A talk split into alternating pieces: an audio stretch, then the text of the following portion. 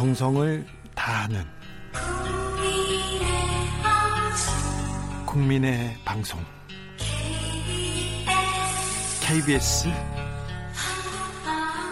주진우 라이브. 그냥 그렇다고요.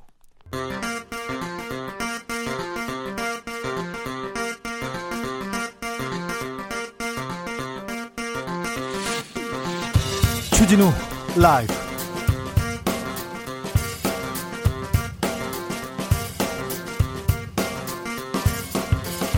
2020년 5월 28일 목요일입니다. 안녕하십니까? 주진우입니다. 이제 내일이면 20대 국회가 끝납니다. 4년 내내 치열했습니다. 박근혜 대통령 탄핵, 비선 실세 최순실, 아니 최세워, 최서원의 국정농단, 그리고 국정농단 수사에서 터져나온 이재용 삼성전자 부회장의 경영권 승계 뇌물까지 말 많았던 20대 국회의 명장면입니다. 국정농단의 중심에서 최순실을 외쳤던 안민석 더불어민주당 의원과 함께 20대 국회 마지막을 정리해 보겠습니다.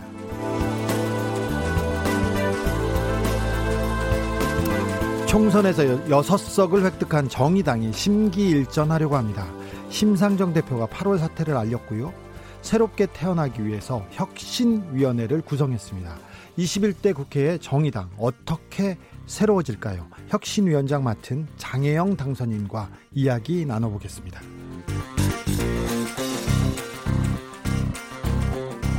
지하철 2호선 구의역에서 혼자 스크린 도어를 손보다가 사고를 당한 김군.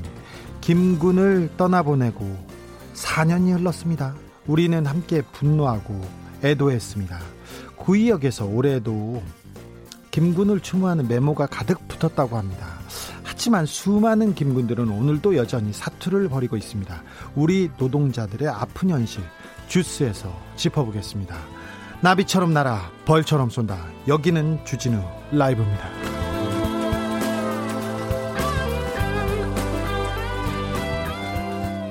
오늘도 자중차에 겸손하고 진정성 있게 여러분과 함께 하겠습니다.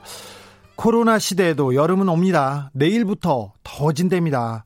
벌써 모, 모기 물렸다는 분도 있어요. 모기 만나신 분들, 인사 나누신 분들 제보 바랍니다. 저는 모기가 그렇게 싫어요. 네.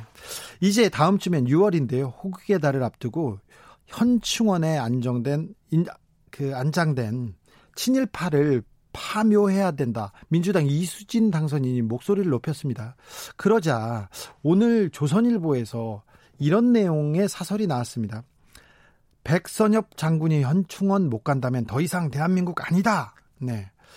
음, 국가보훈처에서 현충원의 자리, 서울 현충원의 자리가 없어서 대전 현충원으로 모실 수밖에 없다. 이런 얘기를 했나 봐요. 그런데 조선일보는 사설에서 이들이 백장군을 공격하는 진짜 이유는 그가 친일파여서가 아니라 6.25 때 공산군과 싸웠기 때문이다. 이런, 이렇게 말을 했는데 무슨 얘기를 하는지는 알겠죠. 조선일보의 말. 네.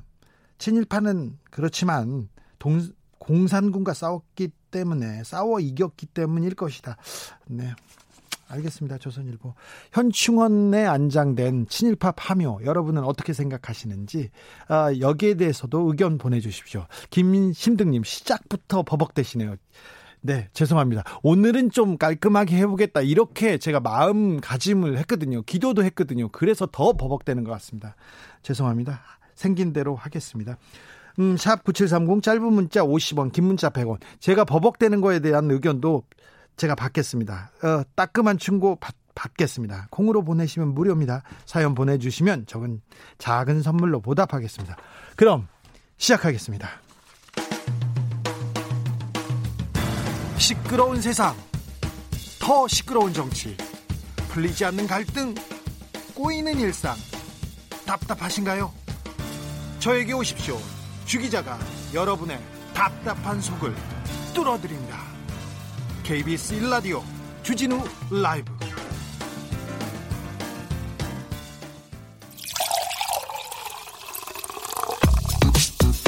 만 가지 뉴스 중 진짜 중요한 뉴스만 쭉 뽑아냈습니다. 주 라이브가 뽑은 오늘의 뉴스 주스.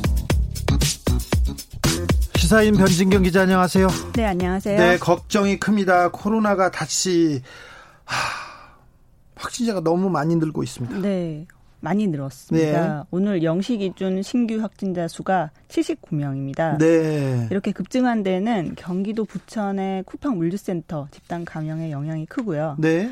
여기에서 오늘 11시 기준으로 총 누적 82명의 확진자가 발생했습니다. 예. 고향에 있는 쿠팡 물류센터에서도 확진자가 나왔고요. 예. 서울의 한 음, 콜센터에서도 발생을 했습니다. 네. 어, 어, 점점 우리 옆으로 그렇죠. 어, 코로나가 다가오는 게 느껴집니다. 네. 근데 쿠팡에서는 그 물류센터에서 무슨 일이 일어난 거죠? 어, 거기가 이제 사회적 거리두기가 잘 안 되는 노동 환경이었다 이런 얘기들이 많이 나오는데 제가 3년 전에 쿠팡 네. 물류센터에서 일을 해본 적이 있어요. 아 기사 쓰려고요? 예, 예, 체험을 위해서 네. 그 들어가는 게 굉장히 쉬웠습니다. 알바몽 같은데 이제 그 꿀알바 이런 모집에 문자 한 통만 넣으면 얼마든지 일을 시작을 할 수가 있거든요. 아 바로 알바를 시작해요? 예, 예. 그래서요?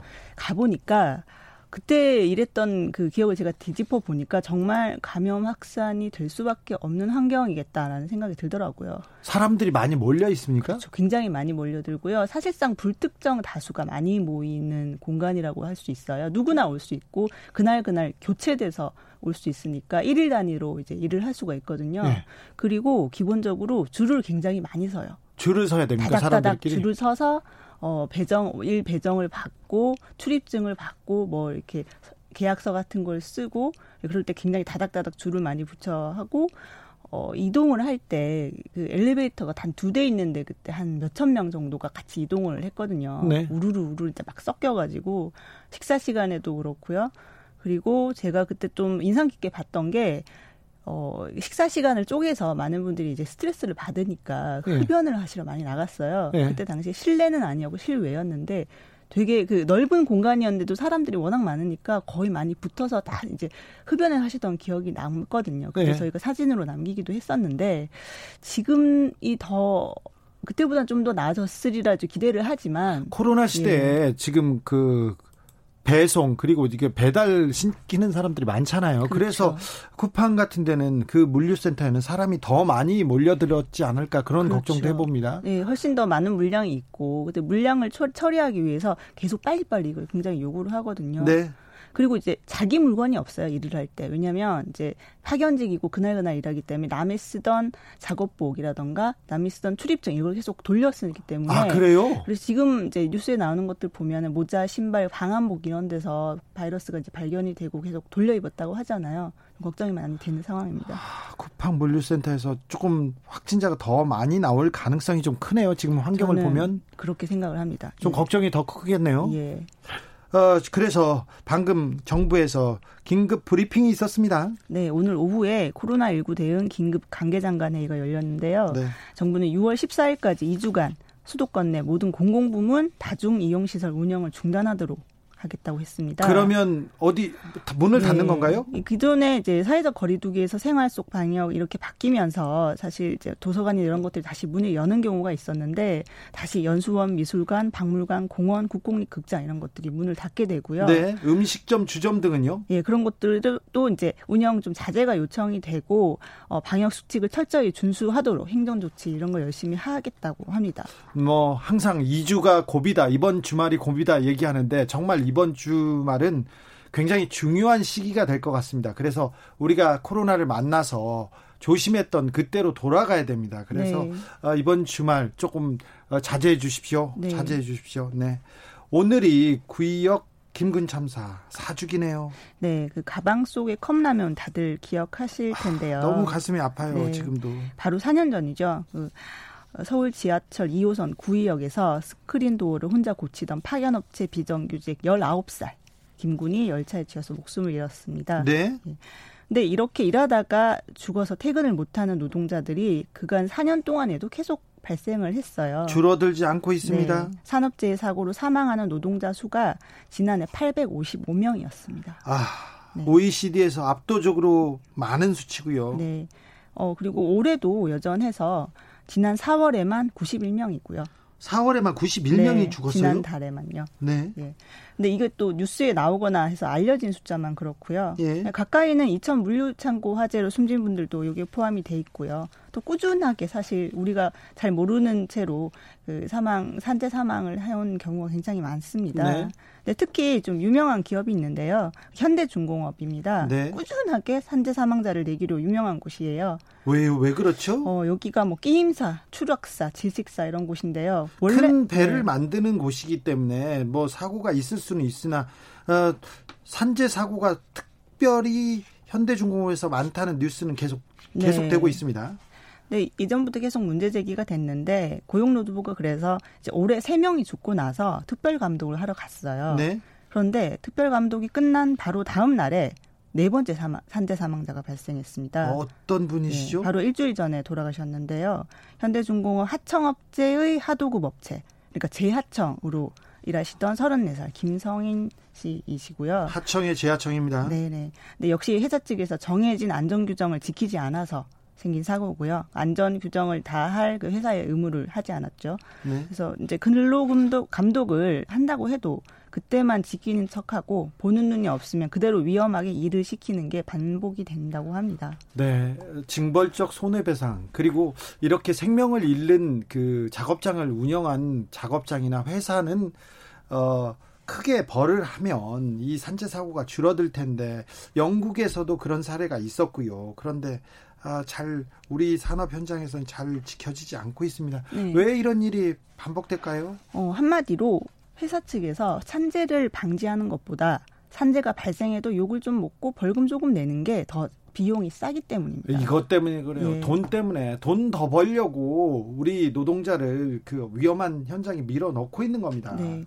일하는 사람한테 적절한 안정 장비를 주고 또 교육을 시키고 또 지침대로 작업 공간 갖추고 휴게 시간 주고 이런 게 사실 다 사망, 그 산재 사망 이런 방지책이거든요. 예? 근데 여기에 다 돈이 들어요. 예? 그러니까 이것보다는 차라리 뭐 한두 분 다치거나 돌아가시더라도 벌금 조금 내고 더 업무 효율 높여서 계속 빨리빨리 일을 처리하는 게 더 중요하고 돈을 더 많이 벌게 되니까 네. 계속 이걸 반복을 하는 거죠. 아니요. 돈을 위해서 지금 생명을 자꾸 바꾸는 목숨을 자꾸 바꾸는 이런 행태는 조금 벗어나야죠. 네. 우리가 앞으로 어떻게 가야 됩니까? 어떻게 해야 이, 이, 상황이 좀 나아질까요? 이제까지 뭐 뉴스로 보도를 하고 또 촉구를 하고 뭐 기자회견을 열고 이렇게 사실상 기업의 선의를 바래 왔는데요. 비판을 하니, 하면 너희들 말을 잘 듣겠지 이런 식으로. 근데 이제는 더 이상 선의에 기댈 수가 없고. 그러면 예 중대재해기업처벌법 같은 법을 만들어야 된다는 목소리가 높습니다. 예. 예. 어떤 법이죠? 예를 들면 노동자가 일하다가 다치면 사장이 형사처벌 처벌을 받을 수 있는 거고요. 네. 또 노동자가 사망하면 그 기업은 망한다. 이 정도의 메시지가 있어야 그 구조를 바꿀 수 있다는 겁니다. 사실 이거 네. 김군 사건 때 그 국회에서 법을 만들겠다고 말은 많았어요. 네, 그런데요. 네, 의혹이 높았는데 20대 국회에서도 실제 제출이 됐고요. 고 노회찬 의원이 발의하기로 했죠. 그런데요. 예. 그런데 지금까지 아직 그대로 있고요. 처리되지 않고요. 그래서 21대 국회에서 할 일이 좀 있을 것 같습니다. 네. JHY님입니다. 알바 해봐서 아는데 쿠팡 물류센터가 전국에 많은데요. 쿠팡뿐만 아니라 대기업 택배 물류센터 가보면 코로나 확진자 쏟아져 나올 겁니다. 작업 환경상 거리두기가 아예 없어요. 이렇게 얘기하십니다. 음. 6192님은 전염병과 안전사고는 바늘 구멍만 한 방심도 놓치지 말아야 되는데 그, 그 방심이 우리를 엄습합니다. 전 국민 여러분, 방심은 금물입니다. 이런 문자 주셨습니다.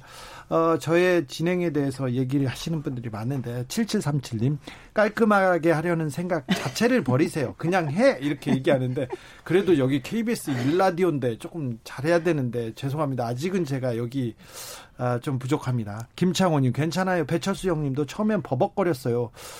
어, 그 부분은 버벅거리다가 음악이라도 들 수 있는데 저희는 계속 얘기를 해야 되기 때문에 네 알겠습니다. 김용기님 주디의 가슴을 어찌 다 혀끝으로 옮길 수 있으리요? 내 말이 아, 명문이에요. 네. 네 그렇습니다. 8238 8288님입니다. 주디 더듬거리는 게 매력입니다. 꼭 그런 건 아닌 것 같은데 버스를 타서 가다가 라디오 목소리가 들리는데 더듬거리는 것이 주디 방송인 내 더듬거림을 보고 주디 방송인지 알았대요. 어. 더듬거리는 것이 있어서 개성이 있어서 좋습니다. 화이팅 했는데 너무 감사하게 생각합니다. 조금 줄이고 좀 잘해보려고 합니다.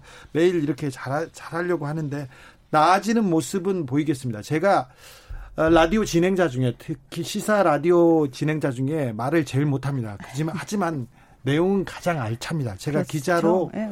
기자로 살아남은 이유가 그렇습니다. 그럼요. 제가 그렇죠? 그럼요. 네. 네, 콘텐츠가 중요하죠. 예, 맛있는 거 사줄게요. 네. 네.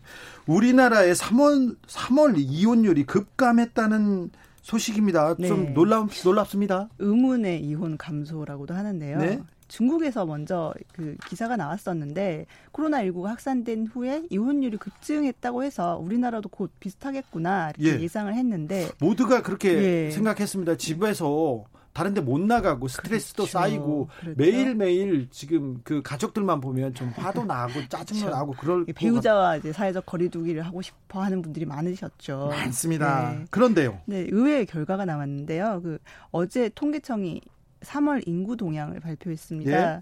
사- 지난 3월 전국의 이혼 건수가 어, 1년 전 같은 달에 비해서 19.5% 그러니까 20% 가까이 감소를 했어요. 의미 있는 수치네요. 예, 이 감소율이 통계 작성이 시작된 1981년 이후에 가장 큰 수치라고 합니다. 어, 네. 네, 좀 많이 줄은 거죠. 왜 그럴까요? 예, 몇 가지 이유가 분석되는데요. 네. 근데 첫 번째는 행정 절차상 그렇게 될 수밖에 없었다라는 거죠. 아, 행정 절차가 네. 네. 지금 너 멈춰 있으니까 예, 이혼을 하려면 이제 법정에도 가고 주민센터도 가고 그래야 뭐 되니까요. 그럴 수도 있는데 예. 아니요 진짜 이유는 아닌 것 같은데요. 다른 이유는 뭔가요? 어, 다른 하나는 이제 좀 긍정적이고 낭만적인 분석이죠. 네. 코로나 19가 확산되면서 불안감이 커지고 그러면 가정 내 이제 가족끼리 똘똘 뭉치게 된 게 아닐까. 그래서 네. 좀 바깥에 큰 적이 있으면 내부에 작은 적 아내나 남편은 조금 덜 믿게 보이는 거일 수도 있지 않을까 하는 분석인데 코로나 시대에 예. 아이들을 등교를 못 시키고 그러면 육아 부담이 훨씬 커집니다. 그리고 바깥에 외식을 못 하기 때문에 집에서 밥을 지어 먹어야 돼요. 그렇죠. 그럼 더 어려움이 클 텐데 그렇습니다. 변진경 기자도 네. 코로나 시대 좀 더 어렵잖아요. 네, 하지만 저희는 극복하고 있, 있습니다. 많은 제 가족들이 듣고 있으니까요. 왜 목소리가 흔들려요? 왜왜 네. 진실을 얘기하지 네. 않는 거야? 나중에 따로 얘기합시다. 아, 네. 예. 중국에서 홍콩 국가보안법이 통과됐습니다. 네. 중국 전인대에서 오늘 어, 저 아까 방송 시작되기 전에 절대 다수의 찬성으로 국가보안법 홍콩 국가보안법을 어, 통과시켰습니다. 이제 홍콩에서 중국 시위, 반중국 시위를 주도해온 세력의 집회는 거의 어렵게 됐고요. 그리고 중국 경찰이 홍콩을 이렇게 마음대로 갈 수도 있는 것 같아요. 네. 그래서 여러 상황이 조금 예상됩니다. 특별히 미국에서 크게 크게 그 반대하고 있기 때문에 그리고 우리나라한테 자꾸 압박하고 있습니다. 이걸 반대하라고. 그래서 그렇죠. 어느 편을 들 거냐 이렇게 미국과 압박을 중국, 하죠. 중국 네. 사이에 낀 한국은 좀 곤란한 입장입니다. 음, 코로나19 상황에서도 가사 도움에게 계속 임금을 줘야 한다. 이렇게 주장하는 사람이 있습니다. 네. 자신의 어린 시절을 돌봐준 가사 도우미를 따뜻한 시선으로 그린 영화 로마를 예. 만든 멕시코 감독 알폰소 쿠아론 이 제안한 건데요. 아, 네, 명작이고요. 네. 아주 보셨어요? 아, 어, 네, 예. 대단한 감독이죠. 저도 굉장히 감동적으로 봤는데요.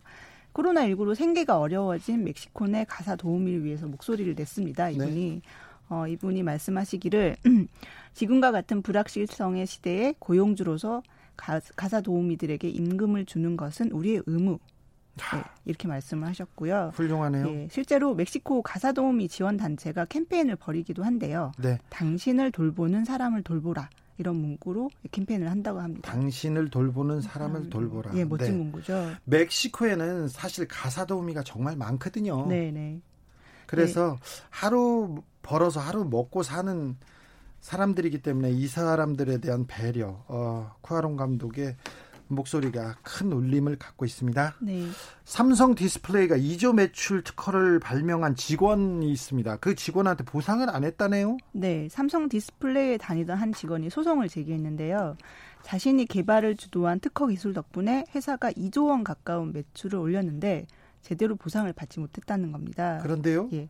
이 직원이 2012년에 삼성 디스플레이를 다니면서 어, 전력 소모를 최소화하고 모니터 색상을 구현하는 그런 기술을 개발을 했대요. 예. 근데 이 기술이 2014년 말부터 태블릿 PC 등에 쓰였고 이를 통해서 회사 측이 3년간 1조 9천억 원의 매출을 올렸다고 합니다. 네. 그런데 이 기술이 상용화될 시점쯤 어, 이 직원이 퇴사를 했고 이에 따라서 매출 발생에 따른 보상을 단 한 푼도 받지 못했다. 이렇게 그래서 소송을 냈군요. 네. 삼성 디스플레이 측에서는 다른 뭐 입장이 있겠네요. 네.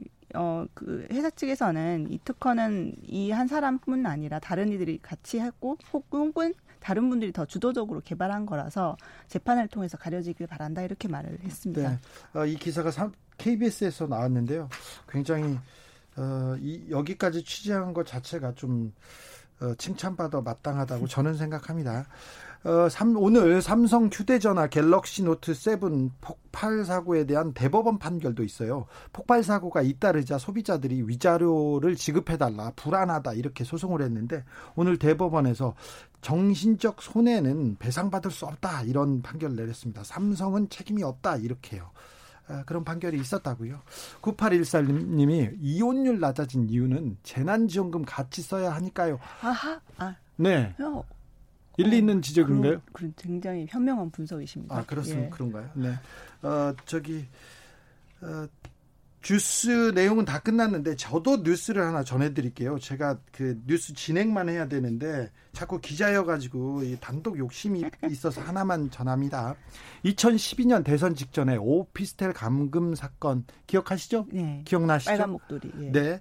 국정원 심리전단 직원 김하영 씨가 여론 조작 댓글 그러니까 문재인 후보를 공격하는 댓글을 달다 발각됐는데 그러니까 여론 조작 사건인데 갑자기 감금 사건으로 바뀌었습니다.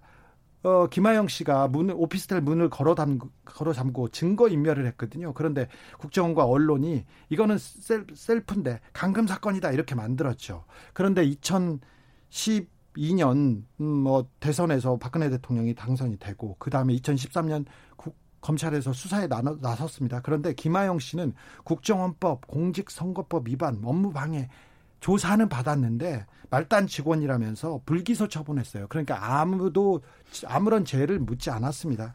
2017년 그 어, 문재인 정부 들어서 국정원 적폐청산 TF팀이 이렇게 꾸려졌는데 김하영 씨는 댓글 달았지만 말단 직원이고 해서 어, 그 죄를 숨기며 거짓말하고 원세훈 전 국정원장을 위해서 거짓말한 내용만 가지고 위증 혐의로 기소됐는데 무죄를 받았습니다. 그런데 국정원이 민주주의를 공격한 극악무도한 범죄지 않습니까? 공무원이 선거에 개입하고 조작하려고 했는데 특별히 국정원 직원은 더큰 어, 벌을 받아야 되거든요. 그런데 국정원 내에서도 그 어떤 징계도 어떤 반성도 없었습니다. 그래서 김하영 씨는 그냥 뭐 회사를 잘 다녔는데 음. 재판 받느라 조사 받느라 업무 제대로 안 하고요. 계속 어, 휴가를 쓰고 회사에 나오지 않았습니다. 그런데 김하영 씨가 최근에 전산 사무관으로 승진했습니다. 아유, 지금 승진했습니다. 네, 네, 축, 축하드릴지 모르겠습니다. 반면에 국정원 댓글이 댓글 활동이 이게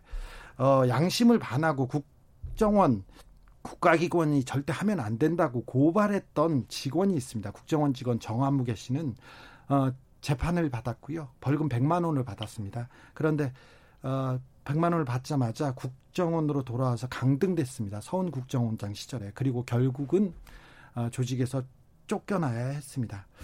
서훈 국정원장님, 국정원 개혁을 요구하는 게 제 잘못인지 국민들이 관심을 안 갖는 게 안 갖는다고 해서 국정원 개혁이 산으로 가는 것은 뭐라고 해야 되는지 좀 대답할 때인 것 같습니다. 주진우 라이브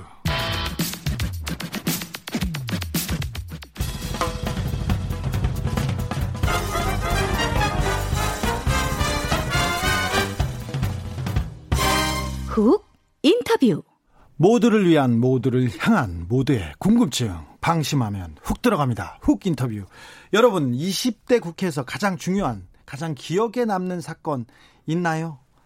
박근혜 전 대통령의 탄핵과 최순실 아니야 최서원의 국정 국정농단 아 이름을 바꿨어요. 이 사건을 가장 가까이서 봐왔고 최서원을 계속해서 외친 분입니다. 이분과 함께 20 20대 국회 돌아보겠습니다. 수도권 내리 5선, 오산이 선택한 5선. 더불어민주당 안민석 의원 안녕하세요. 네 반갑습니다. 안민석 의원입니다. 네 5선이 되더니 굉장히 진중해지셨습니다. 젊은 나이에 5선이 돼가지고 참 깝깝합니다. 왜요? 뭘 어떻게 그 국민들이나 오산 시민들의 뜻을 받들어야 될지 네. 한달 넘게 고민했는데도 아직 예, 길을 제대로 못 찾고 있습니다. 그냥 답답하고 깝깝하고 그렇습니다. 아, 그래요? 그러나 밥값은 해야 되겠습니다. 네, 알겠어요. 당선이 됐는데도 답답하고 깝깝합니까? 오선 한번 대보십시오. 그 심정이 어떤지요. 아, 그래요? 네. 네. 알겠어요. 뭘 알아요? 제가 어떻게 돼요? 내일이면 20대 국회가 막을 내립니다. 어, 의원님, 20대 국회를 좀 정리해 주십시오. 한마디로 부끄러운 국회, 그러나 자랑스러운 국회. 네. 그렇게 이야기를 저는 드리고 싶어요. 네. 어, 국회가 동물 국회로 비난받는 것처럼 정말 동물들 짐승들처럼 싸웠죠. 예. 그리고 일하지 않고 아예 안 열려요. 음, 그냥 뭐 국회의원들은 노는 게 일이었어요. 네. 부끄럽죠. 네. 그 속에서도 20대 국회 상반기 초반에 음, 역사적인 박근혜 대통령의 탄핵을 여야가 함께 협력해서 이뤄낸 것은 사실 역사적으로 자랑을 할 만하죠. 네.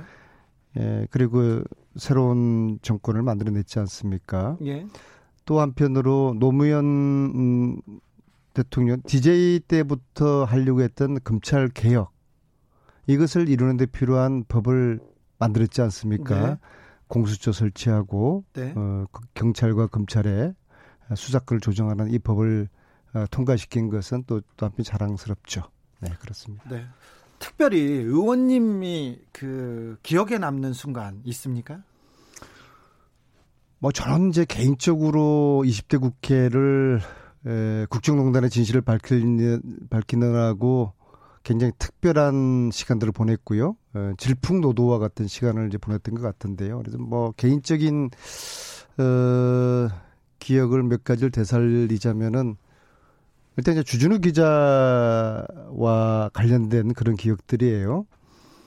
어, 어, 최순실을 추적하기 위해 가지고 우리가 함께 이제 독일을 갔고요. 네. 에, 거기서 네덜란드의 최순실 씨의 페이퍼 컴퍼니 에, 페이퍼 컴퍼니가 있다는 정보를 어, 각, 어, 듣고 정말 무모하게 700km를 달려갔지 않습니까? 네. 혹시 중간에 또 테러 당할까봐 서로 또 걱정하면서 한 번도 쉬지도 않고 화장실도 가지 참으면서 700km를 달렸던 주진우와 함께 그 기억이 있고요. 그리고 700km를 한 번에 달리진 않았어요. 아 길가 길가에서 좀 쉬었. 네. 어, 뭐길 가다가 중간 네, 중간에 네. 노상방뇨 네, 하셨잖아요. 그렇죠. 네. 외국이라고. 그리고 어 또 마찬가지로 제가 세월호 관련된 좀 키를 지니고 있다고 판단한 청와대 근무했던 간호장교, 그 네. 간호장교가 텍사스에 있다는 것을 확인하고 날아가셨죠. 바로 네. 인천공항 가서 한 20시간 비행기를 갈아타면서 어, 미국으로 갔던 그런 기억. 이게 다 또 역시 이제 정유라의 독일 은수, 은신처 제보를 받고서 또 독일로 혼자서 날아갔고요. 예. 이게 이제 17년 겨울에 있었던 기억들인데요. 이건 뭐 미치지 않고서야 어떻게 이런 일들을 혼자서 감당을 했을까? 좀 미친 것 같아요. 네, 또 간간히 이제 주진우 기자가 용감한 네. 주진우 기자가 또 곁을 함께 또 시간을 보냈지만은 네. 이제 그런 기억들이 남네요. 보이콧잼님이 안민석 의원님 보좌관 중에 후배가 있는데 의원님 워커홀릭이라고 합니다. 보좌진 없이도 동분서주 하신다고 대단하다고. 네, 워커홀릭은 맞습니다. 확실히 아, 제가 맞습니다. 노는 건 좋아하는데요. 이 네. 당시에는 정말 이 일을 캐느라고 미쳤죠. 네, 어, 그런 것 같습니다. 영화 남산의 부장들을 보면서 의원님이 좀 남다른 장면, 공감하는 장면이 있었다고 저희 제작진한테 얘기하셨다면서요? 거기에 닭 분쇄기로 그 김영욱 전 김영욱을 갈지 않습니까? 네. 네. 에, 그런 에, 그런 그 두려움을 네. 17년, 18년 그때 이제 그 저는 저 혼자 그런 두려움을 가졌는데 왜냐하면은 네. 그 최순실의 내부자가 있었어요. 예. 그 내부자가 저랑 저랑 자주 접촉을 하면서 내부 정보를 많이 갖다 줬어요. 그러면서 항상 헤어지면서 저에게 툭 던지는 이야기 의원님 조심하셔야 됩니다. 저들은 지도새도 모르게 사람을 죽입니다. 특히 독일 호텔에서 혼자 자고 있을 때 그분의 그런 이야기를 들으면은 정말 섬뜩하죠. 그래서 실질적으로 자다가 대사관 연락을 영사관에 연락을 해서 좀 젊은 직원 좀 같이 와라 무서우니까 같이 자자 아니 좀, 그런 적이 좀몇번 있었어요. 이건 좀 오버한 것 같아요. 제가 독일에 의원님하고 같이 최순실 씨 최서원 씨입니다. 최선 씨, 최서원 씨 재산을 찾으러 간다고 갔는데 방을 같이 쓰자는 거예요. 한 방을. 이건 좀 너무 심했어요. 제가 뭐 동성 연애자나 아니고 왜 그랬겠습니까? 아니, 그러니까 저 혼자 느끼는 혼, 그 두려움을 혼자 무서워 가지고 네. 이건 좀 심한 것 같아요. 그리고 또 그 호텔 방이 어, 의원이고 그때도 사, 내리 사선이었지 않습니까? 그리고 뭐 어, 국회 뭐 위원장도 가, 맡고 있고 직함도 있고 그런데 역 앞에 프랑크푸르트 역 앞에 그 100유로도 안 하는 진짜 좀 허름한 호텔이었어요. 냄새가 너무 많이 났어요. 근데 거기 옆에 옆에 또 의원님도 자고 그래가지고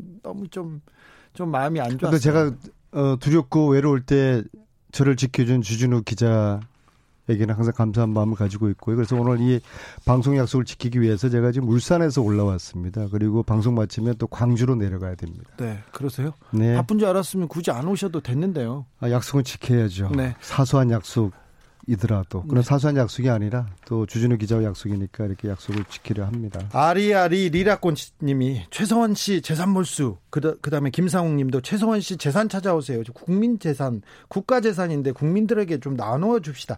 아 그런데 검찰이나 국세청 국가기관에 최서원 씨 그리고 어 박근혜 전 대통령의 비자금으로 의심되는 돈에 대한 추적 이 과정이 가다가 서 있습니다. 아, 좋은 말씀이신데 이 자리를 빌어서 제가 분명 말씀드리고 싶은 것은 그 일각에서 어 이제 태극기 부대라고 칭하는 그런 분들로 보입니다. 어, 저를 끊임없이 공개하는 것이 안민석 의원이 최순실 재산 300조라고 그랬지 이 거짓말쟁이야. 그러면서 저를 거짓말 프레임도 몰아냅니다. 네. 제가 300조 주장한 적이 없고요. 제가 미친 사람이 아닌 이상 그럴 리가 있겠습니까? 어, 단지 최순실 재자, 재산을 어, 몇 개월 동안 추적한 내용을 제가 끝나지 않은 전쟁이라는 그 책 속에 다 담아뒀는데 네. 이것을 조사하려고 그러면은 어, 국가 어, 권력의 어, 적극적인 저 의지가 필요하고도 봅니다. 그리고 또 한 가지 이 돈의 원천은 박정희 시대부터 거슬러 가야 되기 때문에 어, 공소시효를 없애는 특별법이 필요합니다. 그래서 그 제가 그 법을 어, 제출을 했었는데요. 어, 일도 특정 정치 세력의 반대로 그 법이 단 한 발짝도 논의되지 못해서 21대는 어, 그런 은닉 재산을 포기할 수는 없는 거 아니겠습니까? 네. 그래서 그 법안을 다시 발의를 해서 이제 국회 분위기가 좀 달라진다고 하니까 이제 역사의 진실을 밝히고 이 끝나지 않은 전쟁을 마무리하려고 합니다.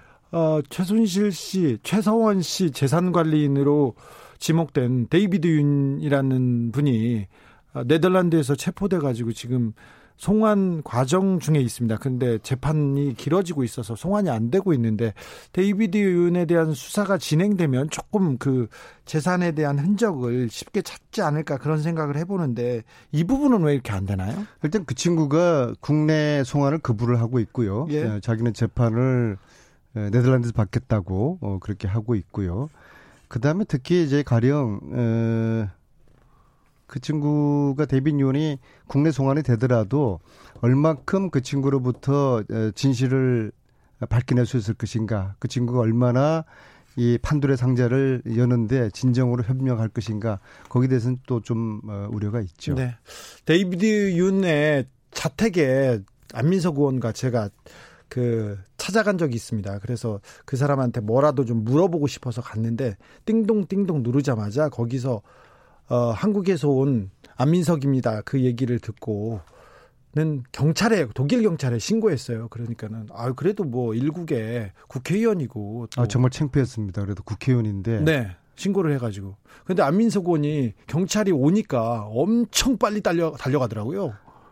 아니죠. 그거는 그렇게 말씀하시면 안 되고요. 저도 아, 달렸습니다. 저는 저 도망가지 말자고 했는데 주 기자가 도망가자고 해서 도망갔던 겁니다. 아니 문제가 커지니까 나는 피해 있겠다. 의원님은 계셔라. 어 나는 기자지만 의원님은 국회의원이니까 괜찮다 했는데 저만 도망갔어요 처음에는. 근데 의원님이 저보다 더 빨리 달려주셨잖아요. 그거는 짚고 넘어가자고요. 여기서 뭐 진실 공방할 건 아니고요. 네. 어쨌거나 주진우 안민석 두 사람은 에, 어떤 도망을 갔습니다. 네. 김한별님이 대통령 임기 2년 남았습니다. 최순실 박근혜 재산 빨리 찾, 찾으세요. 역사가 준 기회를 날리면 안 됩니다. 이랬습니다. 21대 국회가 열리면 안민석 의원이 더 활약하기를 기대해 봅니다. 최순실 재산뿐만 아니라요. 전두환 재산은 없겠습니까? 그죠. 예, 저는 수천억에 이를 거라고 보고요. 네.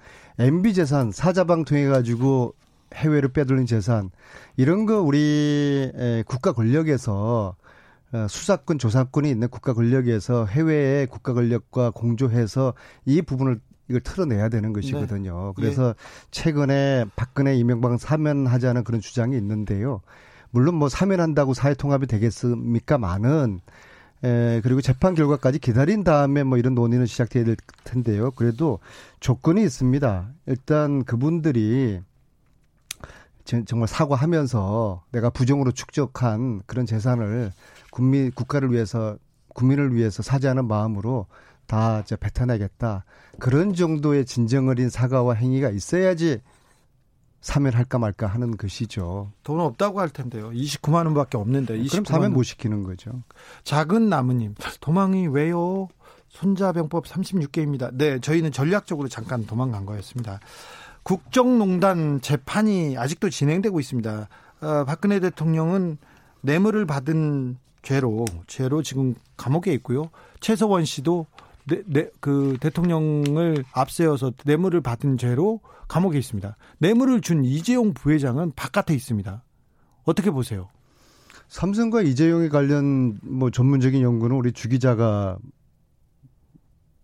많이 하셨고 그래도 뭐 오- 주 기자 이제 전문 분야고요. 어쨌거나 이재용 씨, 이재용 부회장 역시도 어, 법, 법 앞에 어, 평등해야 된다. 예. 어, 그 원칙을 가지고 어, 다루셔야 될 것 같고요. 어, 이제 최근에 에, 노조를 허용하겠다. 내지는 어, 자녀에게 상속시키지 않겠다. 네. 그런 나름대로의 아주 놀라울 만한 그런 선언을 했음에도 불구하고 국민들이 별로 어, 감동을 별로 안 받는 것 같아요. 예. 에, 그래서 이제 말이 아니라 진정 어린 에, 좀 행동으로 어, 그 행동 속에는 지난 시절 정경유착했던 특히 박근혜 시절에 어, 어떤 네. 진솔한 네, 어, 어, 어떤 자기 참회 예. 에, 그러한 모습을 어, 국민들이 보고 싶어 하는 것 같아요. 예, 안민석 의원님- 그러기를 바라겠습니다. 네. 오선이 되더니 굉장히 이렇게 차분해지셔가지고 제가 좀 당황스럽습니다. 삼성 얘기가 나오니까 더 진중해지셔가지고 조금 조금 놀라운데요. 의원님, 어, 국정정 국정조사 청문회가 있었어요. 그때 그 당시에 재벌 회장들이 다 와 있었지 않습니까? 이재용 부회장도 와 있고 그때 느낀 이재용 부회장을 본 느낌이 어땠습니까? 이재용과 삼성에 대해서는 네. 어떤 주기자 주기자가 잘 아시잖아요. 저는 조금 알죠, 조금. 음. 네.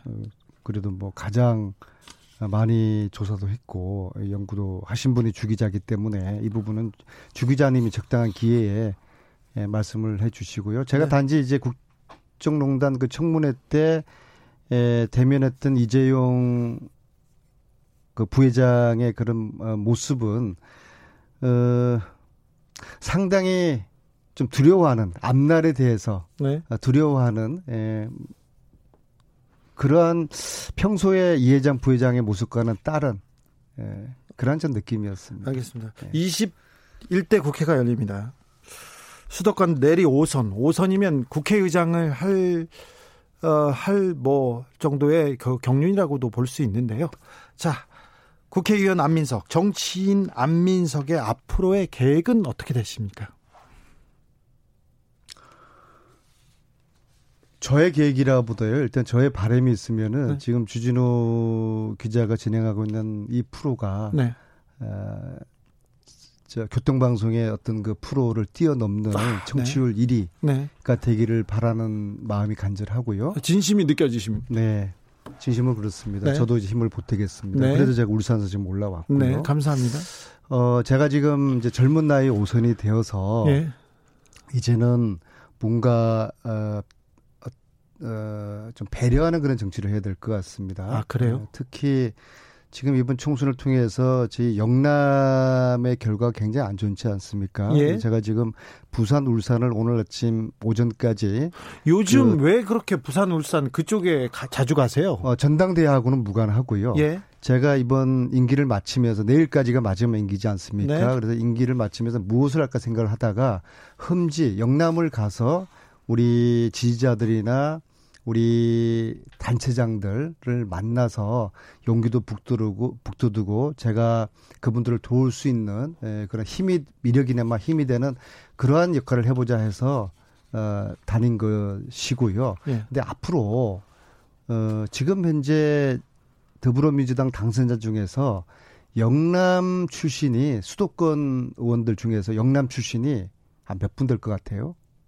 몇 분이나 됩니까? 생각보다 많아요. 16분입니다. 어, 맞네요. 네. 네. 그 이분들하고 저희들이 영남 흠지 투어를 본격적으로 다닐 겁니다. 아, 몰려? 다닐 거예요. 네. 예, 몰려 다니면서 저희들은 영남 출신으로서 예, 저도 부산이거든요. 예. 수도권에서 정치하면서 따뜻한 온돌방에서 정치를 하지 않습니까? 그래서 흠지에서 정치하고 있는 우리 그 정, 우리 민주당의 정치인들이나 우리 당원 동지들을 위해서 저희들이 에, 뭉쳐야 뜬다 이런 제목으로 에, 최근까지 어, 20대 국- 상반기 2년 동안은 박주민 의원하고 저하고 뭉쳐야 뜬다 하면서 다녔는데 네. 이걸 좀더별 조직적인 없었어요? 플레이를 해서 네. 그래서 영남 흠지를 다니면서 영남과 호남 간에 기울어진 이 균형을 좀 맞추는 역할을 하려고 하고요. 그다음에 아유, 두 번째로 네, 아니, 굉장히- 뭐를 하겠냐고 묻길래 아, 굉장히 좋은 생각인데 음. 총선 전에 가시지 험지로 가시지 이제 당선되고 나서 가시, 가시 가세요. 어, 선거 때는 제가 갈 수가 없죠. 저도 뭐 제 그 지역구가 중요하니까 그다음에 그리고 마지막으로 6시까지 하는 거 아닙니까? 아니요 빨리 혼자서 이거 아, 그리고요. 네. 이제 요즘 유튜브 시대이기 때문에 네. 유튜브를 통해서 국민들하고 좀 소통을 하려고 합니다. 특히 제가 소통하는 게 아니라 네. 저는 좀 다리를 놓고 자락을 깔고요. 가령 우리 어, 더불어민주당 초선 의원님들이 많지 않습니까? 네. 이분들이 어떤 생각을 가지고 있는지 어떤 사람인지를 국민들이나 우리 당원들이 알고 싶어 하거든요. 네. 그분들을 출연시키고 또 어, 우리 당선자들이 하고 싶은 이야기들이 있을 겁니다. 그런 이야기들을 편하고 재미있게 할 수 있는 그런 유튜브를 만들고 가끔 또 공백이 생기면은 주진우 기자 같은 글준한 기자도 초청하고 그런 유튜브를 지금 운영을 네. 하고요. 알겠어 요런 그만하세요. 말고도 이제 그만하시고 그 다음 얘기는 다음번에 해주세요. 또 한 가지 더 우리 있는데요. 시간 끝났어요. 네 인사해 주십시오. 6시까지 아닙니까? 아니라니까요. 5선이 됐는데 아직도 시간을 잘 못 맞춰. 배려 얘기하더니 나를 좀 배려해 주세요. 자, 인사해 주십시오, 의원님. 네. 하여튼 이 에, 주진우 라이브 쇼가 청취율 1위가 라이브 쇼가 그- 아니라 라이브, 주진우 라이브. 아 주진우 라이브가 에, 청취율 1위가 기록하는 기록되는 그날까지 열심히 응원하고 저도 미력을 보태도록 하겠습니다. 지금까지 안민석 더불어민주당 의원이었습니다. 감사합니다.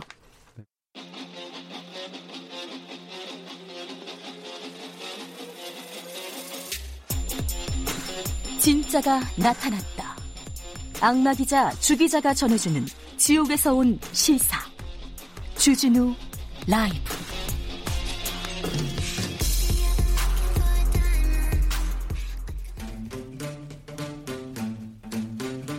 청년이 보고 듣고 느끼는 요즘 우리 사회 그것이 궁금하다.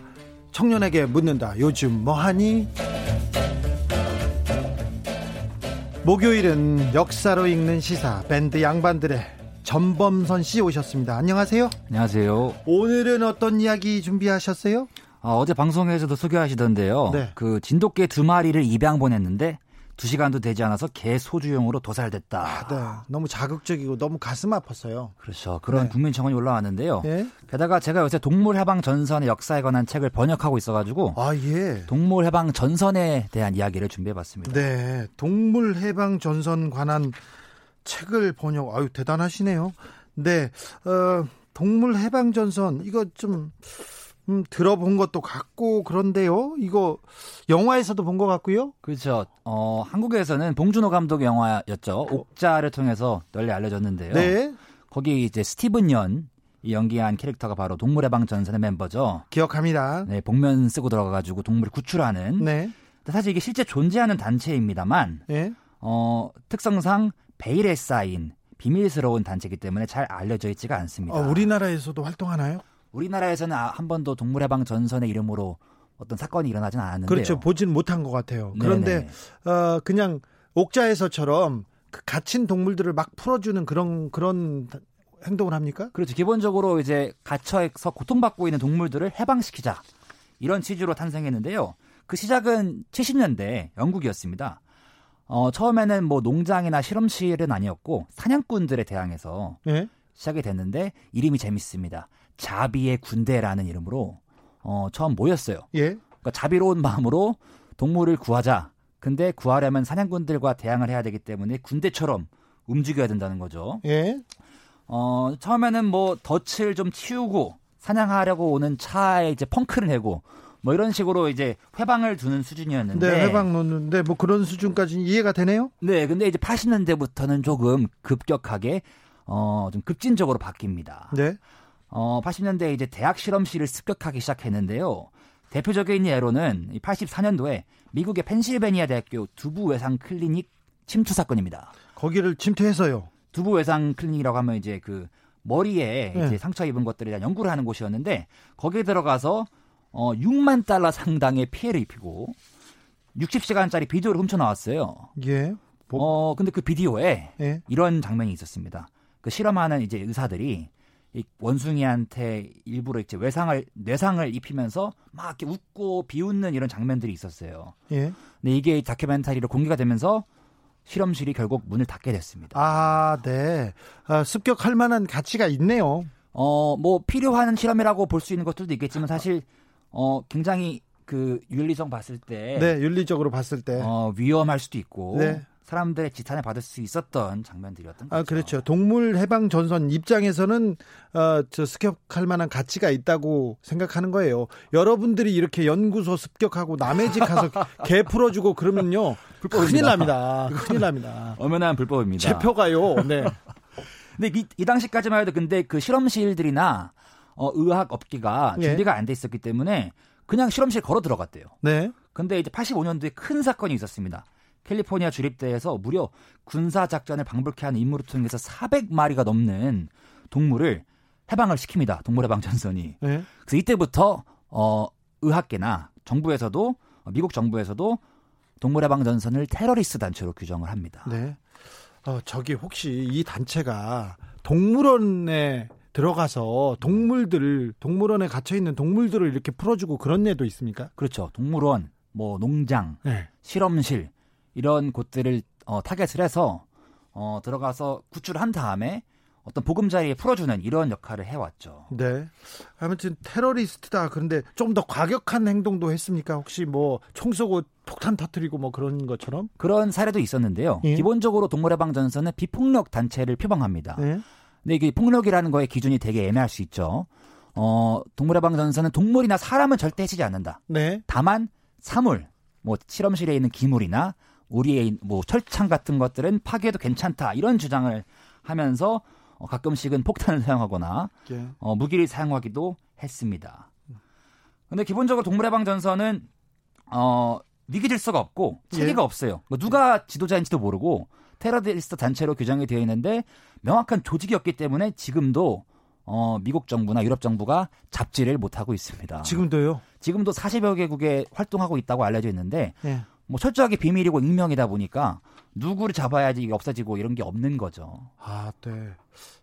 그래도 그래도 잡혀가지고 처벌당한 경우는 있을 거 아니에요. 그래서 이 사람이 주동자다, 이 사람 위주로 움직인다, 이 조직은 이런 그 체계가 있을 것 같은데요. 그렇습니다. 미국이나 영국에도 어, 동물해방 전선 자체는 철저한 지하 운동 단체인데 어, 지상에서 이제 언론에다가 이런 뭐 훔친 비디오나 이런 사실들을 넘기고 대변인 역할을 하는 사람들이 있었어요. 네. 그래서 실제로 투옥되거나 처벌받은 경우도 상당히 있습니다. 한국에서도 투옥되거나 처벌된 사, 사람이 있습니까? 이 활동을 하다가? 어, 동물해방 전선의 이름으로 활동하다가 처벌된 사람은 없는데요. 뭐 아시다시피 동물권 관련된 운동을 하다가 어, 재판을 받거나 처벌된 경우는 많죠, 많아요. 많습니다. 전범선 씨 이 책 언제 나옵니까? 어, 이 책 그 복날을 즈음해서 나올 예정입니다. 복날 즈음에서요? 예, 그렇습니다. 좀 그냥 기념하기도 조금 그러네요. 네. 아, 오늘 전범선 씨가 마지막 날이에요. 안타깝게도 사실은. 그 코로나 시대가 아니면 클럽에서 같이 북, 책 얘기도 하고 그다음에 여러 역사 얘기를 하고 싶었는데 이렇게 됐습니다. 마지막으로 저희 청취자들에게 인사 좀 부탁드릴게요. 어, 그동안 뭐 즐거웠고요. 앞으로 또 뵐 수 있으면 좋겠습니다. 네, 앞으로 보자고요. 책 나오면 얘기하시고 또 어, 기타 치다가 노래 부르다가 이게 생각나면 오세요. 알겠습니다. 감사합니다. 여기까지 할까요? 네. 감사합니다. 양반들의 리더 전범선 씨와 함께했습니다.